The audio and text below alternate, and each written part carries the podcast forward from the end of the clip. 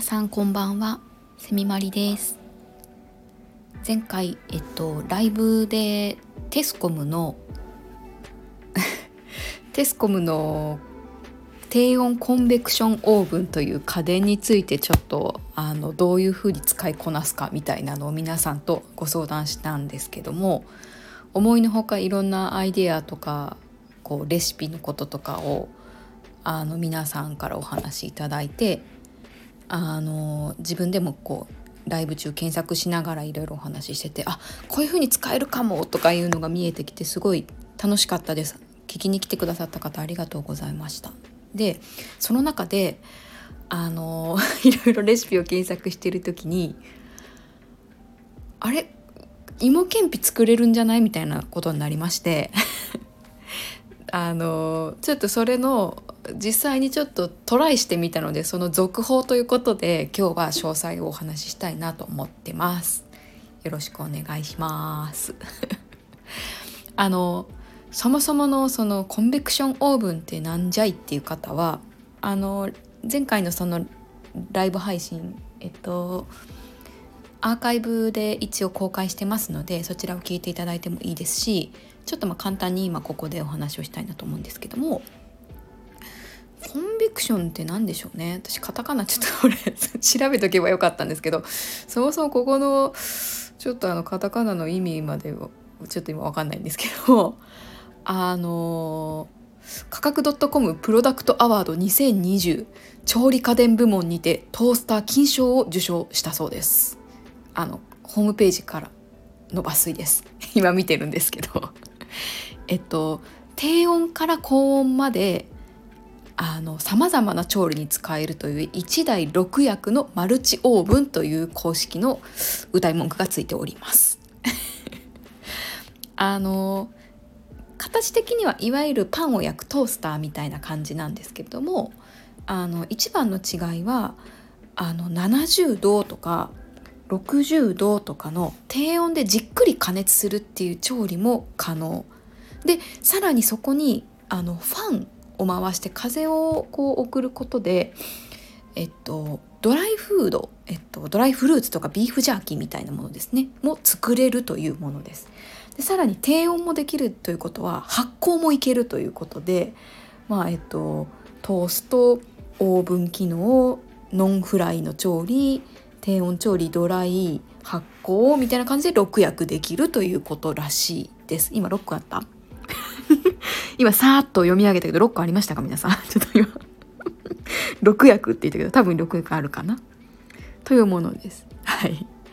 なのであのうちは一応普段はあの朝パンを焼いて朝ごはん用のトースターとして使ってるんですけども今ちょっと私時間が日中ありますのであのせっかくなら綺麗なうち時間があるうちにめっちゃ使っとこうっていうことで前回のライブで皆さんからのお知恵を拝借したという流れになっております。はい、でまあその中であのテスコムさんのこの、えっと、公式のホームページの方にも一応あのレシピ集みたいなのがあって結構あの詳しくそのこのコンベクションオーブンをどう使いこなすかみたいなのはいろいろ載ってるんですけども有名なもので言うとさっき言ったようなあのえっとりんごとかレモンとかあとはブルーベリーとかそういうものをドライフルーツにするっていうのだったりあとはえっとビーフジャーキーとかそういうあと焼き芋ですね。アメトークで多分紹介されててその時焼き芋がすごい話題になったのかな？だと思うんですけどもそれもすごい紹介されてるんですけど私は個人的に芋さつまいも、まあ、芋大好きなんですけど芋けんぴすごい好きでふとその焼き芋の話をした時にあれ？芋けんぴもカリカリにできるんじゃない？と思ってこうそもそもそのオーブンで芋けんぴができるのかみたいなのを検索したんですよ。そしたら結構ネット上にあのオーブンでオーブンで揚げない芋けんぴのレシピみたいなのが載っててあこれはいけるかもしれないと思って今日実際に作ってみたんですよ。一応あのネットで見つけたレシピで言いますとさつまいものアクを抜いて、えっと砂糖とサラダ油を少々、えっと、混ぜまして200度に、えっと、のオーブンで20分ほど焼くというものなんですけれどもやってみました試しに、まあ、まずさつまいも買いに行くところからなんですけど うちあのありがたいことにちょっとまあ歩いたところにあの直売所じゃないけどその農家さんのお野菜とか売ってるようなとこあるんですけどそこにさつまいも結構大きいのいっぱいあってあの、結構いいいいやつを買ってきたんですいいやつというかシルクスイート買ってきたんですよ。単純に名前に惹かれたんですけど 後から調べるとシルクスイート結構あのスーパーとかにあんまない時もあるみたいなあの結構甘いというか焼き芋向けのものらしくて、まあ、シルクなんであの絹のように滑らかしっとりということで繊維が結構少ないお芋さんみたいなんですよ。でまあそれが果たしてカリカリの芋けんぴに合うかどうかっていうのはあの帰ってきて作って夜になってあの作った後夜になって今 検索してみてあちょっと芋的にはカリカリにならなかったタイプかもとか思いながらも 一応あのそのシルクスイートさんであのこの芋けんぴ揚げない芋けんぴレシピ試してみたんですけどあの結果結論から言いますと芋けんぴにはならなかったんですよ。残念ながら。失敗してしまいまして。あのレシピ通りに200度で20分であのファンをつけて一応乾燥というかあの蒸気とかも出すような感じで焼いたんですけどカリカリにはならなかったんです。どっちかっていうとあのしっとりしててただあの失敗したからといって美味しくなかったかというとそんなことなくてめっちゃ美味しかったんですよ。芋けんぴじゃない美味しい芋ができました。なんだろう。なんかね、まあ、いい芋だったからだと思うんですけどスイートポテトスティックみたいな感じで あのー、焼き上がったほかほかのものをもうあのトースターから出して冷ましながら何本か食べちゃってで結構大きい芋買ってきたんでねトースターも結構あの面積的にあのー、焼ける本数がちょっと限られてくるのでもう全部切って1本大きいのを丸々焼いて3回ほどあのローテーションで焼いて 作って。で3分の1ぐらいもう一気に食べましたね。お腹いっぱいです。もうお腹パンパン、うん、夜ご飯ご飯抜きましたね。いやでも本当にね芋けんぴではないんですけども普通に芋としてすごい美味しかったです。農家さんありがとうと思いながらあの美味しくいただきました。もしかしたらあのもうちょっとこう細く切ればカリカリになったのかもしれないんですけどちょっとその辺こうもう早く食べたすぎてザザザッと切っちゃったんで厚みが結構あったりしてでもそれでもやっぱりあのオーブンで熱通してるんで焼き芋的な感じでしっとりは焼き上がっていてすごく美味しかったです。またやりたいなと思いましたしこの感じなんだったらまたあの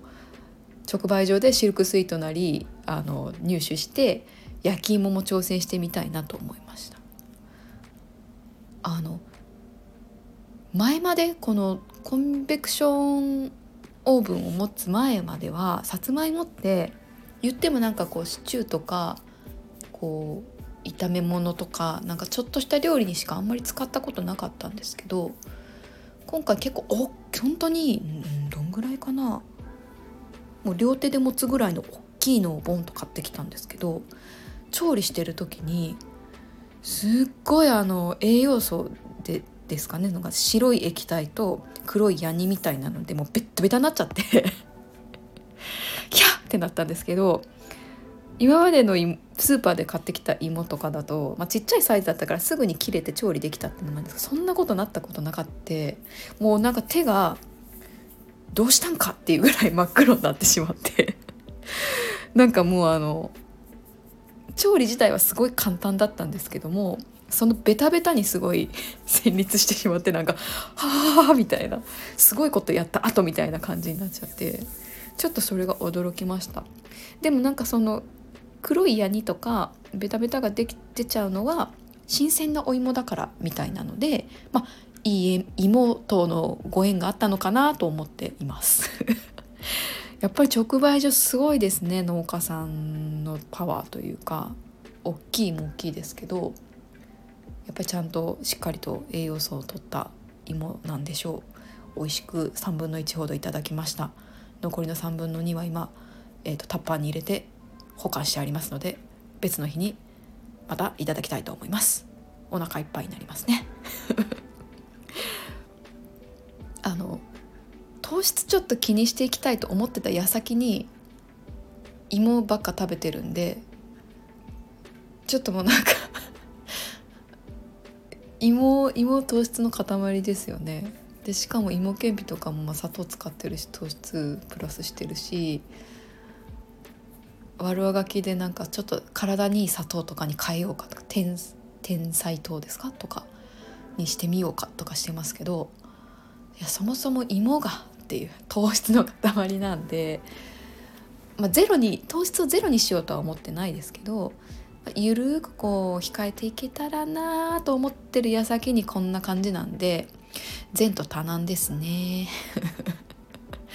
もういやでも美味しいからしょうがない、うん、その分ご飯を抑えたんで、うん、いいことにしよう。いいのかな。いやでもちょっとねまあ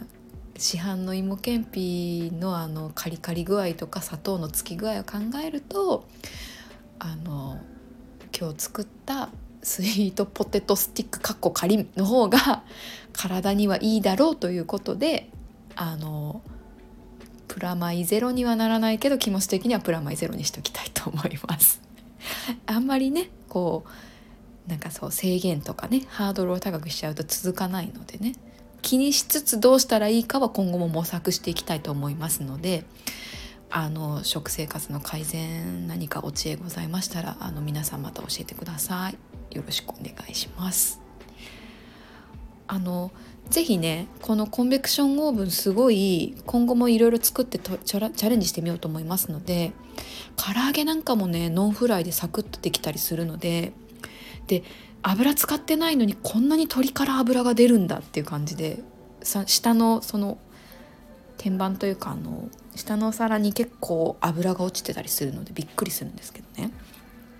結構そういうのも楽しいなと思うので料理ベタの私が使ってても楽しいので是非気になった方はテスコムさんのホームページ見てみてください。あのちゃんとですねあの開発開発の秘話とかも載せてる 専用のこの何て言うんですかねホームページというか専用ページ作ってるんでね是非見てあげてください。あめっちゃ考えて作られてるっていうのが分かるのでなんか使いこなしたいなっていう気持ちになってきますね。今後も頑張っていきたいと思います。さてあの前回のライブの時にちらっとあの概要欄に書いたんですがライブまたちょくちょくまだ興味があるうちにあの熱しやすく冷めやすいタイプなんでもうああ来たってなったらライブやんないかもしれないので まだあのやってみようと思ってるうちにどんどんやろうと思って明日の夜にちょっとあの時間が合えばライブ配信またやろうと思ってるので是非よかったら皆さん聞きに来てください。8時ぐらいかな。で明日は家電の話ではなくてあの家電以外に買ったものということでストリートファイター買ったんですよ。最近。私全然できないんですけどね。あのであの前のお仕事辞めた時に、まあ、引っ越し祝いというか、まあ、そのお世話になりました的なプレゼントでゲーム好きっていうのを知ってる上司があのスティック状の何て言うんですかねあのスティックとボタンが横に並んでるガチャガチャってできるタイプのガチのコントローラーのミニを買ってくれて 家にあってこれはと思って今やってるんですよ。でもめっちゃ難しいんで明日は皆さんと一緒に そのまあ普通のコントローラーも含めてストリートファイターのトレーニングとあとその買ったゲームが30周年の記念のものなのでギャラリーとかもあるんでねちょっと気になるキャラクターとかも皆さんとちょっとお話ししたいなと思うので全然違う分野になりますが興味のある方は是非遊びに来てください。あのただ私のゲームプレイのスタイルとしてはガチャ押しなので あのライブ配信的にはもうすっげえ騒音がこう後ろでガチャガチャガチャってなりながらだと思うのでそういうのが許せる方は 是非聞きに来てくださいよろしくお願いいたしますではでは今日はこの辺で失礼いたします今日金曜日ですね皆さん1週間お疲れ様でした明日お休みの方はゆっくりお休み楽しんでお仕事の方はまた明日も頑張ってください。では失礼します。